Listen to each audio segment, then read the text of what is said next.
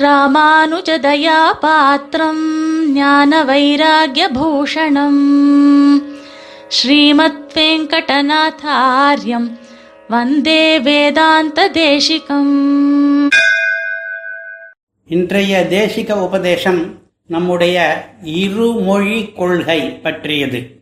சம்ஸ்கிருதம் தமிழ் என்கிற இரண்டு மொழிகளையும் நாம் போற்றி பயில வேண்டும் என்பது.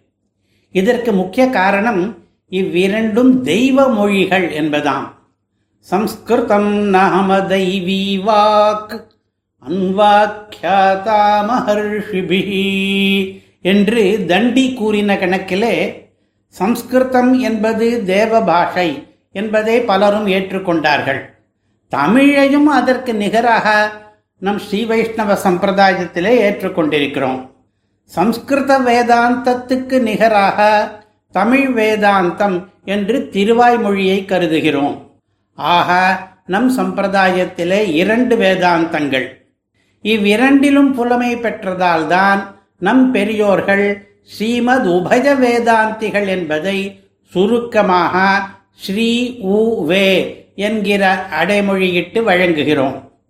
இரண்டு வேதாந்தங்களுக்கும் ஒரே கொள்கை என்று அவை ஏக கண்டமாக இருப்பதால் இரண்டும் சேர்ந்து ஒன்றே ஆகிறது.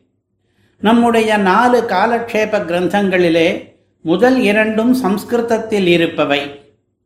பின் இரண்டும் மணிப்பிரவாளத்தில் இருப்பவை.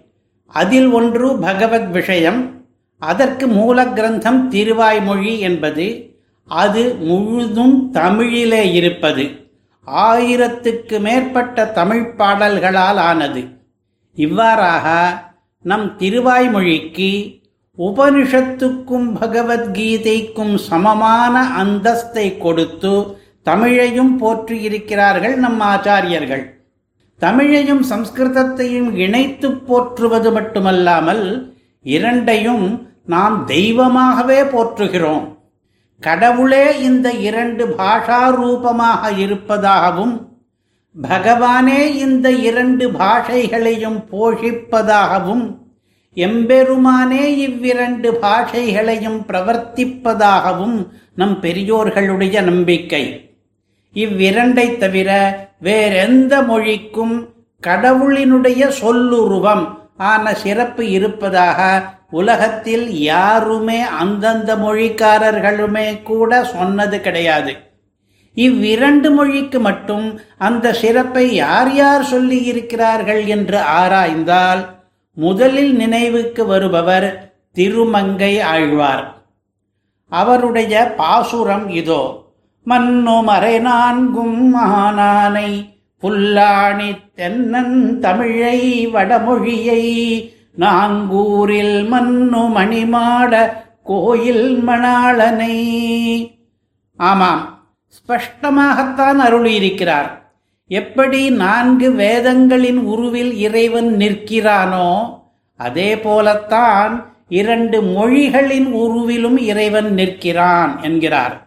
இப்படி இவ்விரண்டு மொழிகளும் இறைவனின் சொல் வடிவங்களாக இருக்கிற காரணத்தால் இந்த மொழிகளில் வல்லமை பெற்றவர்கள் இறை அருளை எளிதில் பெறுகிறார்கள். இதையும் இதே ஆழ்வாரே இன்னும் ஒரு பிரபந்தத்தில் தெரிவிக்கிறார். செந்தமிழும் வடகலையும் திகழ்ந்த நாவர் திசை முகனை அனையவர்கள் செம்மை மிக்க அந்தணர் என்கிற இவ்வரிகளில் தமிழிலும் வடமொழியிலும் சேர்ந்து புலமை பெற்ற அந்தணர்களாலே திருவழுந்தூர் என்ற ஊருக்கே பெருமை கூடுகிறது என்கிறார். இப்படி பலவிதமாக சம்ஸ்கிருதத்தையும் தமிழையும் சேர்த்து போற்றுகிறார் கலியன் என்கிற திருமங்கை ஆழ்வார். கலியனுரை குடிகொண்ட கருத்துடையோன் வாழியே என்று சுவாமி தேசிகனை வாழ்த்துவது வழக்கம். இதை இந்த விஷயத்திலேயும் அதாவது சம்ஸ்கிருதத்தைப் போலே தமிழையும் சிறப்பித்து பாடுவதிலும் காண்கிறோம். அவருடைய சூக்திகளிலே இதற்காக வென்றே நிறைய இருக்கின்றன. ஸ்ரீவைகுண்டத்திலே ஏதத் சாமகாயன்னாஸ்தே என்று சம்ஸ்கிருத உபனிஷத்து சாமவேத இசை நிகழ்வதாக கூறுகிறது. ஆனால் சுவாமி தேசிகனோ பாவளரும் தமிழ் பல்லாண்டு இசையுடன் பாடுவமே என்று கோஷிக்கிறார். பரமபதத்திலும் அவர் தமிழ் இசை பாடுவாராம். இன்னொரு பிரபந்தத்திலே தொண்டை மண்டல வேதியர் வாழவே தூய தென்மறை வல்லவர் வாழவே என்று இரு சாராரையும் வாழ்த்துகிறார்.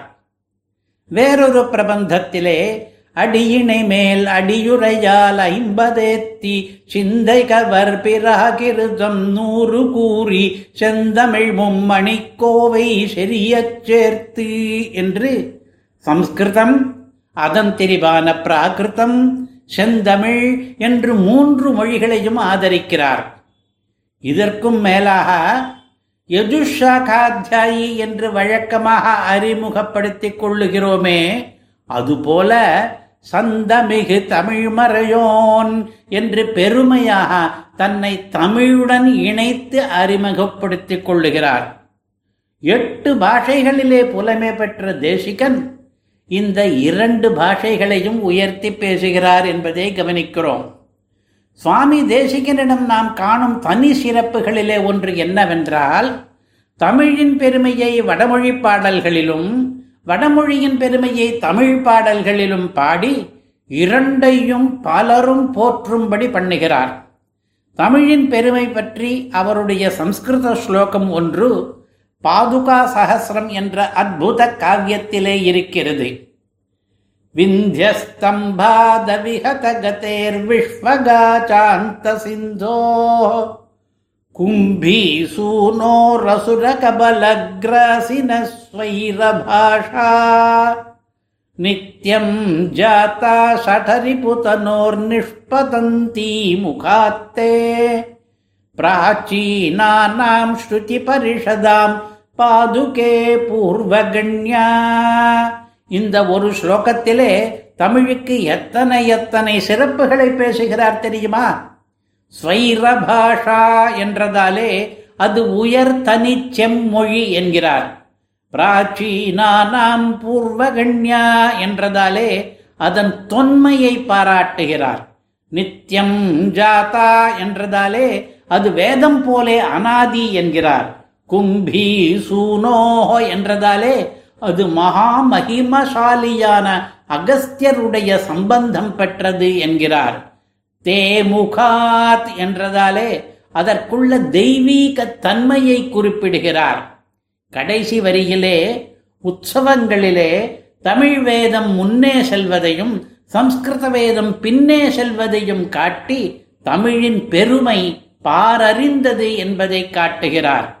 தமிழ் தெரியாதவர்களுக்கும் தமிழ் மாநிலத்துக்கு வெளியில் இருப்பவர்களுக்கும் பொதுவான சம்ஸ்கிருதம் மூலமாக தமிழின் பெருமையை பரப்பியவர் சுவாமி தேசிகன்.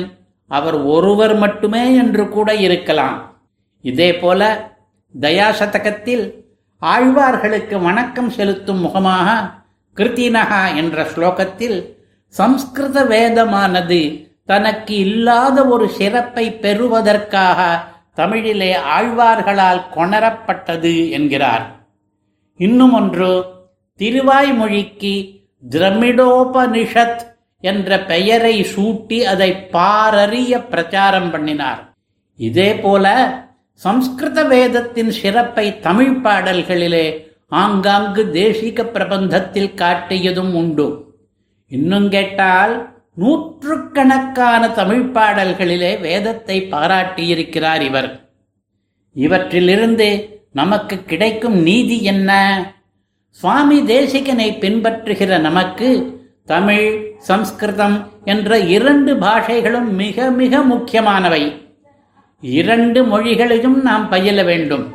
எழுத படிக்க தெரிந்து கொள்ள வேண்டும். நம்முடைய அன்றாட அனுஷ்டானங்களிலும் இவ்விரண்டு பாஷைகளுக்கும் பெரும் பங்கு இருக்கும்படி நம் முன்னோர்கள் ஏற்படுத்தி இருக்கிறார்கள். ஆயிரக்கணக்கான சம்பிரதாய கிரந்தங்களை நாம் இவ்விரு மொழிகளிலும் அபியசிக்க வேண்டும் வேற்று மொழிகளிலே மொழிபெயர்ப்பை நாட வேண்டாம் தெய்வீக மொழிகளிலேயே பயிலுவோம் வந்தே வேதாந்த தேசிகம் कवितार्किकसिंहाय कल्याणगुणशालिने श्रीमते वेङ्कटेशाय वेदान्तगुरवे नमः